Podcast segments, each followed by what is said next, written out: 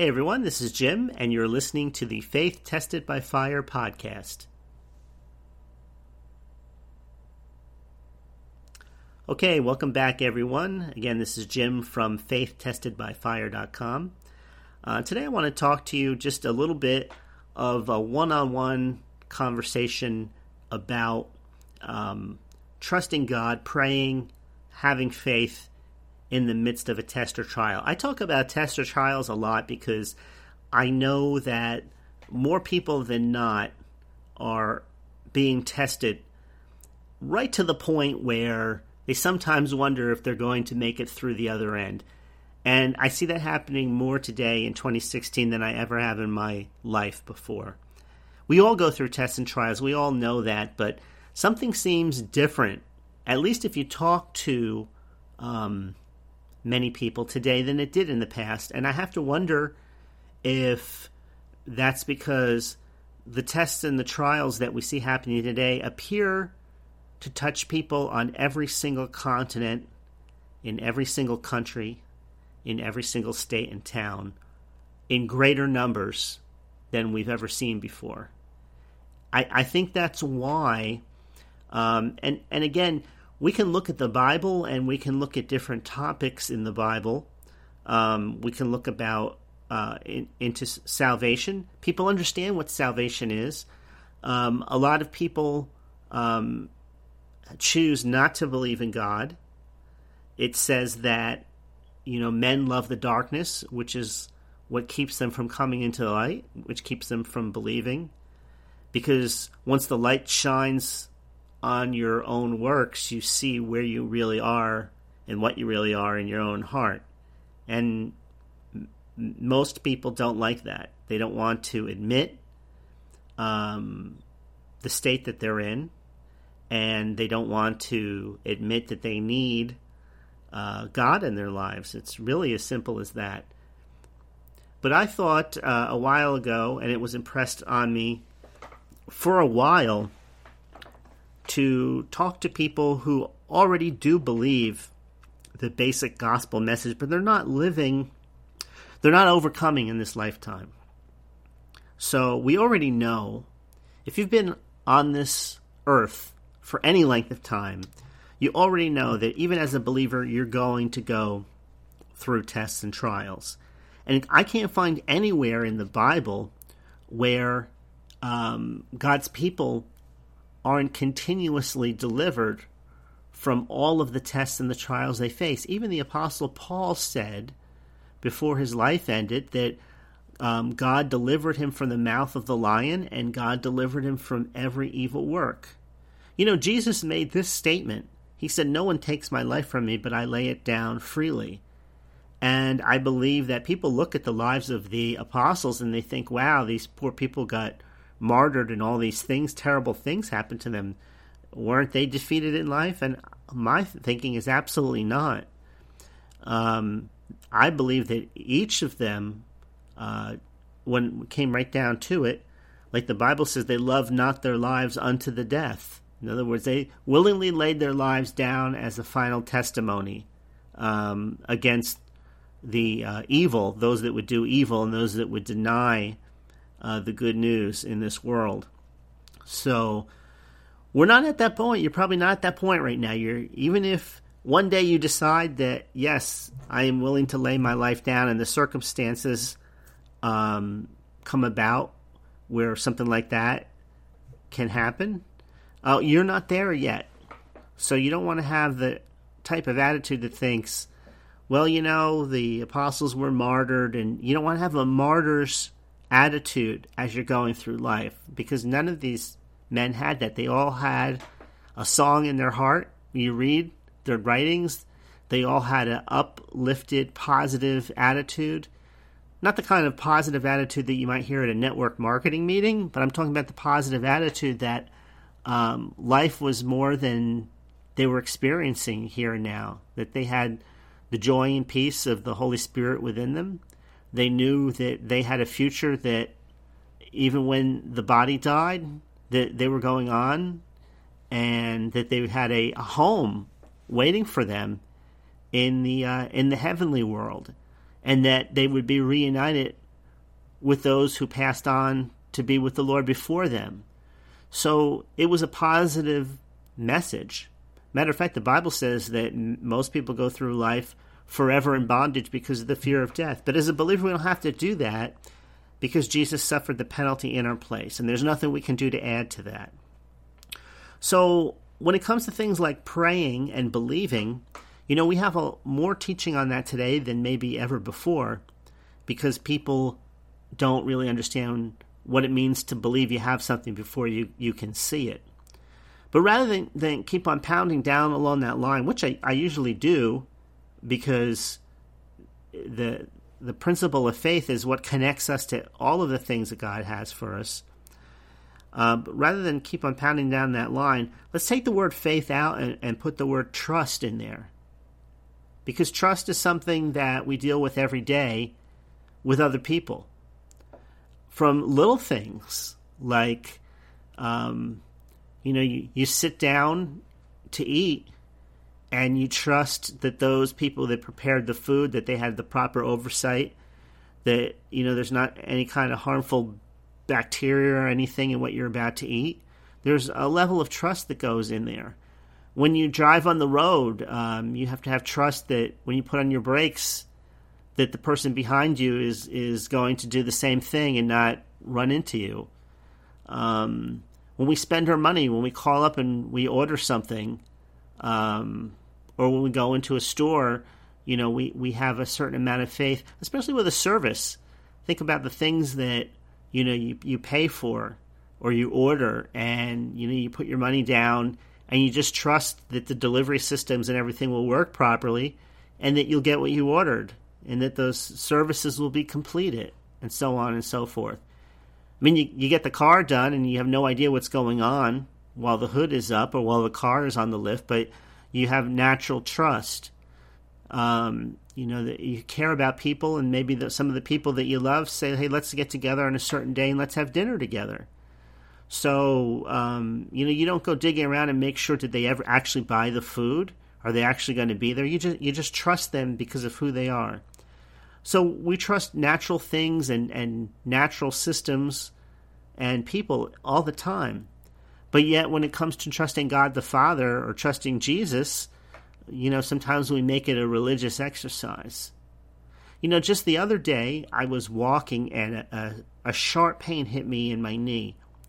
And my mind said, you know what? You've injured your knee before in the past and it's hurting again. And, you know, where, where's the power of God?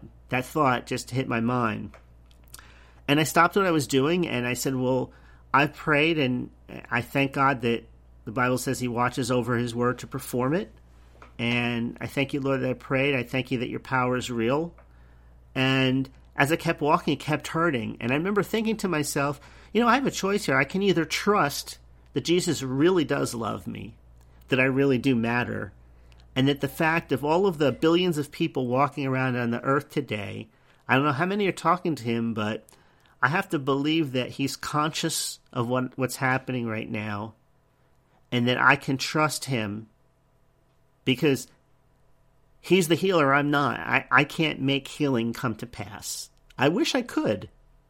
But then again, I, I'm glad I can't because if it was in my power to, to pull the right lever or to push the right sequence of buttons, and sometimes you can make faith like that, you know? You can just make it something that you got to do this, this, and this. And if you don't do it just like that, it won't work.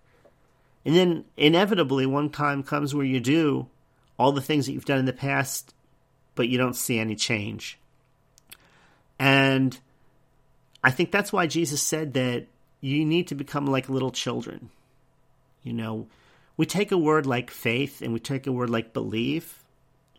We look at words like doubt and unbelief and we basically understand what they mean. If somebody sat down with us and asked, What does it mean to trust God?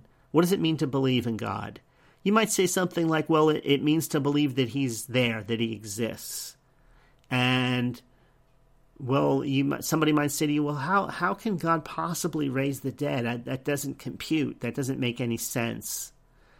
And maybe you can just answer and say something simple like, well, God is God. That's what makes him God. God's not a man. He doesn't have the limitations that we do. Or how how come God doesn't get old? I mean, everybody else gets old and what keeps him from dying? And you might say, well, you know, death has no power over him and death is a spiritual thing and you know you go into all these reasonings. But you try and break it down nice and simple so that somebody who's never been exposed to this type of information before doesn't have just a mountain of things to dig through. So, but when it comes to yourself, sometimes you don't really approach it the same way. I mean, I think back to when I was a child, and I never once worried about what the electric bill was going to be in the wintertime. I just assumed the heat would always be on. And I remember times when things broke and they didn't work right, and I I never lost a moment's sleep over it because I knew that well my, that's my parents' job, you know. They're gonna maybe I didn't think in those words literally, but I just thought well they'll take care of it because that's what they do. That that's what they always do. So when you read scripture verses that say uh, things like uh, believe you receive and you shall have it. The you shall have part isn't isn't your responsibility. When you read scripture verses like um, whosoever says say unto the mountain be removed and be cast into the sea and doesn't doubt in his heart but believes the things which he says will come to pass he will have whatever he says. Well who's the what's the power that makes those words come to pass? It's it's not our power it's all God that makes things come to pass. We don't make anything come to pass. Now, you may say, well, yes, it's my faith that makes things come to pass, but your faith is only one part of the equation because your belief has to be real. Let me, let's put it this way um, the Bible says, uh, By grace are you saved through faith, and that not of yourselves, it's the gift of God. So it's the grace that does the saving. It simply comes through the avenue of faith.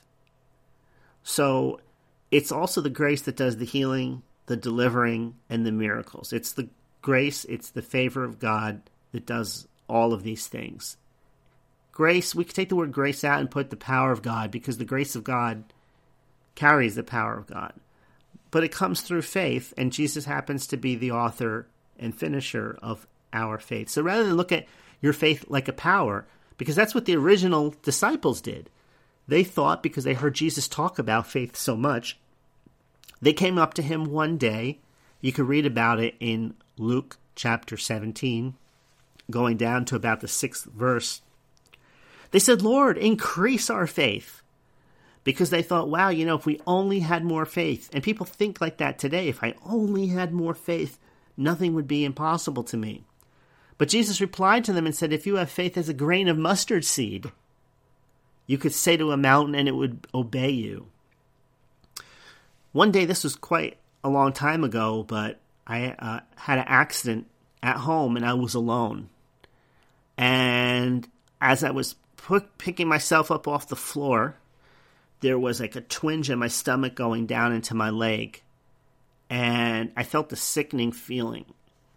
I don't know what happened to this day, but maybe when I hit the ground or how I, I, how I was, maybe I ruptured something. I, I'm not even sure. But the pain was so severe that as soon as I tried to stand up again, I was doubled over in pain. And within moments, I was in the fetal position on the floor. I couldn't straighten out. The only relief that I could get in my in my stomach area, lower stomach, was to crunch up in the fetal position but even that wasn't good. I crawled over into the bathroom, and the pain started getting so severe I couldn't even pray in a complete sentence. I was literally out of breath. I uh, got sick to my stomach, threw up, and then laid there, huddled, trying to pray. So, 30 minutes later, the problem got even more severe, and I probably threw up another two or three times. Uh, by then, there was nothing left in my stomach because I really hadn't eaten much. And it was just liquid coming out. and I still couldn't stand up. I still couldn't.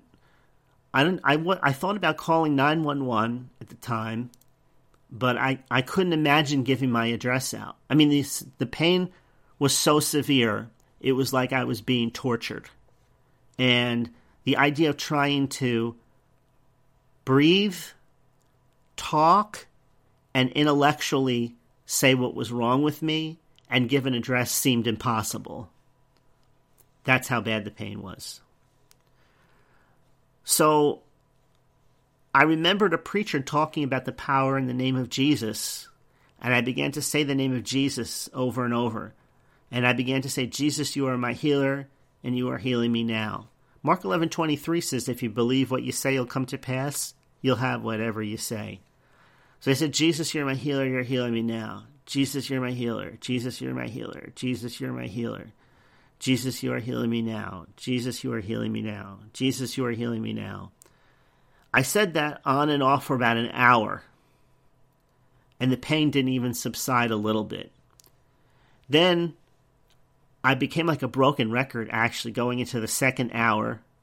Jesus, you're my healer. Jesus, you're healing me now. Jesus, you're healing me now. Jesus, you're healing me now. Jesus, you're my healer. Jesus, you're healing me now. I kind of coughed it out between the grunts and the groans. After about, I would say about two and a half hours, if I remember correctly, I was laying there agonizing still on the floor, unable to move, unable to think. You know how your mind thinks uh, when you're alone and it conjures up all different possible outcomes, um, all possible causes. Well, I didn't have any of that because the pain was so severe that it was not quite enough to make me pass out, but it was getting closer all the time. And I remember laying there, you know, after hours had gone by, I didn't think, you know, where's Jesus? Why did this happen? You know, all of the normal thoughts that somebody would think when there's a delay because the pain distracted me from all of that type of reasoning. All I did was like a broken record say, Jesus, you're my healer. Jesus, you're healing me now. And this is when I realized this is when the miraculous happened because at about two and a half hours, a wind started blowing through the room. It was a gentle breeze like you would get on a spring day. The thing was, it wasn't a spring day, and all of the windows were shut and all the doors were shut. And today I know that it was the Holy Spirit, the power of God, came in that room and blew through me. And as it blew through me, you know how um, air blows and it, it hits you and it feels like um, I don't know how to describe it, but it goes around you. Well, for a brief second, um, what I don't know if it was my imagination or what, but it felt like the wind had, was actually going through me not against me or around me.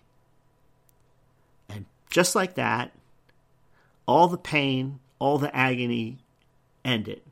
And I got up, totally normal. Couldn't believe what had happened, almost. I mean, it, it was so surreal at the time that healing could come just like that. And I was totally normal. And then I remember telling my family about that later, what the, what kind of a day I had. And you know, people just look at you when you say things like that. That taught me a few things, a few lessons. I haven't told this testimony in quite some time because this was probably about 27 years ago this happened. But I'm telling you this because the system that God uses that makes the itch and it shall come to pass part work whether you're thanking God in your prayer time or whether you're repeating the name of Jesus or a combination thereof. What I'm saying is the process works whether you're focusing on it or not. The, the process goes above and beyond your human ability to press buttons and pull levers. That was the day that I realized that God truly won't allow you to be tested above what you're able. He's actually watching. It's almost like all of heaven starts to look at you when you begin to do what the Bible says. When you choose to believe, everything looks God, you've got God's attention. If you want to get God's attention, in my experience, you, you decide to believe. Now, here's the thing you can only believe one day at a time, and sometimes one moment at a time. In that condition, I had to believe moment by moment. And if you asked me if I was believing at the time, I couldn't even tell you for sure. But what I did was I obeyed what the Bible said. I said that Jesus was my healer. I said that he was healing me now. It says to talk like that in Mark 11:23. Read it for yourself. Don't believe me. But read it for yourself. And I had what I said. Jesus was the one who quoted Mark 11:23. He was the actual one that said, "If you do this, you'll get this." And I did it. Now here's the thing. The Bible says that Jesus is the author of our faith, and that faith that he put inside of us will work even when you feel like it's not working, even when you feel like it won't work, even when your emotions are against it. That faith you have in you is a faith that came out of him. It's not a faith that you just generated out of your own intellect. In other words, Jesus said that if you believe that he and the Father would come and make their home with you, and they would never leave you or forsake you. So that belief that you have inside of you is like a piece of God you have inside of you. And if you will open your mouth and you will say what you want to come to pass, if you say Jesus is your healer and you keep on saying that, you don't have to make anything else work. You don't have to make you don't have to jump in the system. You don't have to drive the car, so to speak. The car will drive itself. You don't have to fly the plane. You don't have to navigate the journey. All you have to do is sit down in the seat. Because it's not of works, lest any man boast, right? You can't say that, look what my faith has done. No, it's Jesus' faith given to you here in this lifetime. And by opening your mouth and saying it, that's what activates it. It says in I believe it's 2 Corinthians 4:13, it says we have the same spirit of faith. We believe therefore we speak. And so I don't I can't tell you exactly how it works, but I know that when you say it, I know when you say it, it activates something. It may be as simple as somebody giving you the key to a house, and all you have to do is put that key in the lock and turn it. and that opens the door. And when you get inside, you can't brag about the key. I have the key. You don't brag about anything. You're just glad that somebody gave you access. And God has set a system up, and He's authorized you who believe in the name of Jesus. You can say the name of Jesus, you can say the name of Yeshua, however it makes sense to you. It doesn't matter because different people have different languages and miracles happen in the name of those who place their faith in the Son of God. And you say it and you say it and you say it. Why does it take a long time sometimes? I don't know, but I know this. If it was my unbelief that kept me on the floor for two and a half hours, it was ultimately the faith that God put in my heart and that God has in your heart. It was ultimately saying, Jesus is my healer and Jesus is healing me now that allowed me to receive a miracle in my life. And you can apply this principle to everyone because remember something in the New Testament wasn't written until hundreds of years after uh, the cross. You don't see uh, believers in the New Testament walking around reading Matthew, Mark, Luke, and John. They actually heard it preached from the mouth of those who walked with Jesus and they had letters and everything, but they didn't have the nice Bibles and, and they didn't have the downloaded apps or nothing. They just heard about it. All you need, all it takes, even if all you knew for the rest of your life was Mark eleven twenty three, that's all it would take to give you the victory over every circumstance you could ever face for the rest of your life. Even if you only had um, Revelation um, twelve eleven, they overcame him by the blood of the Lamb that means by who they were in Christ and by the word of their testimony. So if you talk victory, you'll have victory. I mean, this principle works. You see people doing it that don't aren't even believing believers. But how much more for those who have chosen and said yes to the name of Jesus, yes to God's plan of salvation. So I encourage you today, even if you've wrestled with the same thing for years and years and years and read books and books and books about, oh, you know, you read other people's testimonies. I'm saying that you can, all those things are great. They all encourage you. That's fine. But all you have to do is open your mouth and set, talk your victory, talk like it's working, say it in Jesus' name. If you're in total agony like I was, you can make it really simple and just say like two or three words over and over again. But if you don't give up, it will come to pass. Failure is impossible. Once you have a revelation of that, that failure is impossible, that you can literally have a miracle take place in any area of your life that you need it in, that you can really have a breakthrough in any area of your life, no matter how bound you've been in the past. Once you once you realize that you've been receiving a lie from the enemy, that it's not going to work for you, that for reasons you don't understand you're not going to get it. Once you realize that failure becomes impossible unless you stop talking, unless you stop saying it. Once you realize if you keep on doing it, failure is impossible, it changes everything. It's like being a young person again and the whole world is before you. You haven't made any choices yet. You're just starting out. And that's what it's like with God. God can reverse all of the evil that's come against you. He can bring you into a place here in this lifetime that you never thought possible. And of course, in the world to come, as the Bible says, eternal life. So God bless, my friend. I hope you got something from that. If you haven't subscribed to the update list, take a few seconds and go ahead and do so. It's at www.faithtestedbyfire.com. That's www.faithtestedbyfire.com. Thanks for listening, and I'll talk to you soon.